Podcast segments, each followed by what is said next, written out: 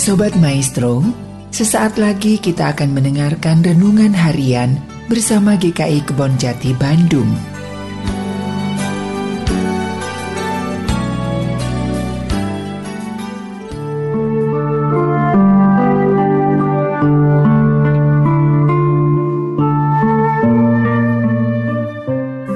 Bapak Ibu dan saudara-saudara yang dikasihi Tuhan Yesus Kristus berjumpa kembali dalam renungan harian hari ini bersama saya Esther Solihin. Hari ini saya ingin mengajak Bapak dan Ibu menerima tantangan dari saya untuk kita lakukan pada hari ini. Tantangannya adalah cobalah membuat kebaikan pada orang lain yang ada di sekitar kita tiga kebaikan. Tidak banyak Bapak Ibu sekalian, hanya tiga saja. Terserah Bapak dan Ibu dan saudara sekalian hendak melakukannya dan melakukan apa saja dan kepada siapa saja. Tetapi firman Tuhan yang akan saya bacakan untuk renungan harian hari ini saya ambil dari 2 Korintus 8 ayat 1 sampai dengan yang kelima.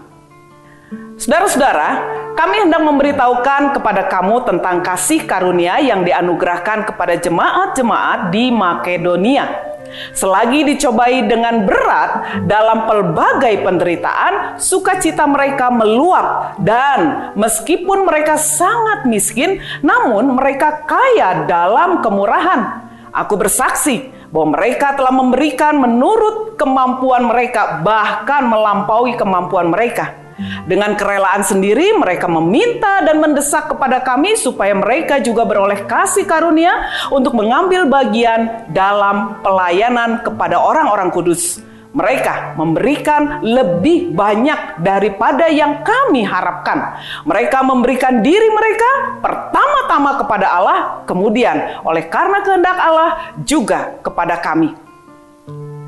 Bapak, Ibu, dan saudara sekalian yang dikasih oleh Tuhan Yesus Kristus, memberi dan bermurah hati sepertinya adalah tindakan yang sederhana.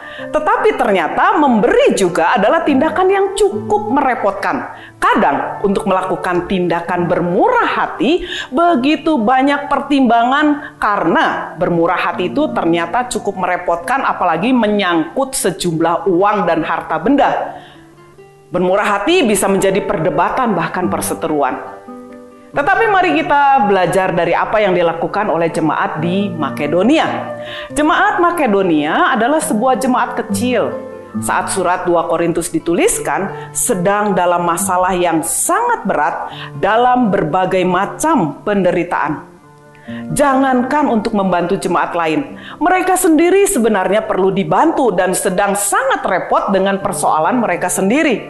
Tetapi apa yang dituliskan oleh Paulus sungguh peristiwa yang patut direnungkan dan direfleksikan dalam hidup kita sebagai umat beriman.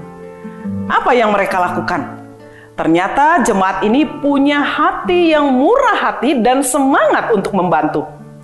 Yang dibantu bukanlah jemaat yang lebih menderita, Justru yang dibantu adalah sebuah jemaat yang lebih besar, yaitu di Yerusalem.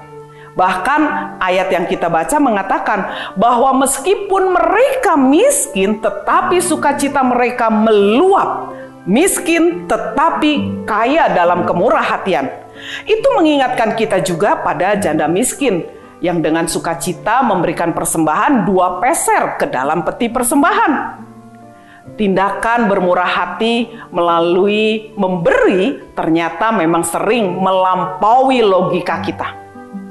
Mari kita refleksikan bahwa yang pertama-tama ada dalam diri jemaat Makedonia adalah ketulus hatian dan kasih kepada Yesus Kristus yang begitu besar.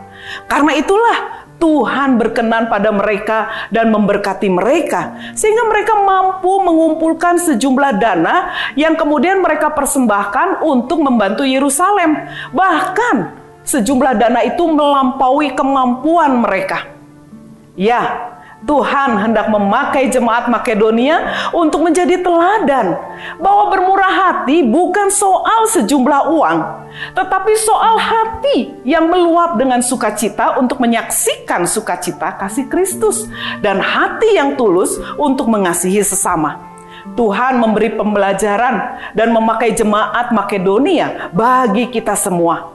Agar kita semua pun mampu menjadi umat Tuhan yang membuka mata jasmani maupun mata hati untuk saling menopang dan saling menolong satu dengan yang lain. Bukan soal jumlah, tetapi soal iman dan kasih kepada Tuhan dan kepada sesama. Karena memberi dengan ketulusan dan ikhlas dan penuh kasih, itulah kekhasan dari kasih Kristus. Tindakan yang tidak dapat diganti dengan apa pun karena bernilai sangat tinggi. Tuhan memberkati. Amin.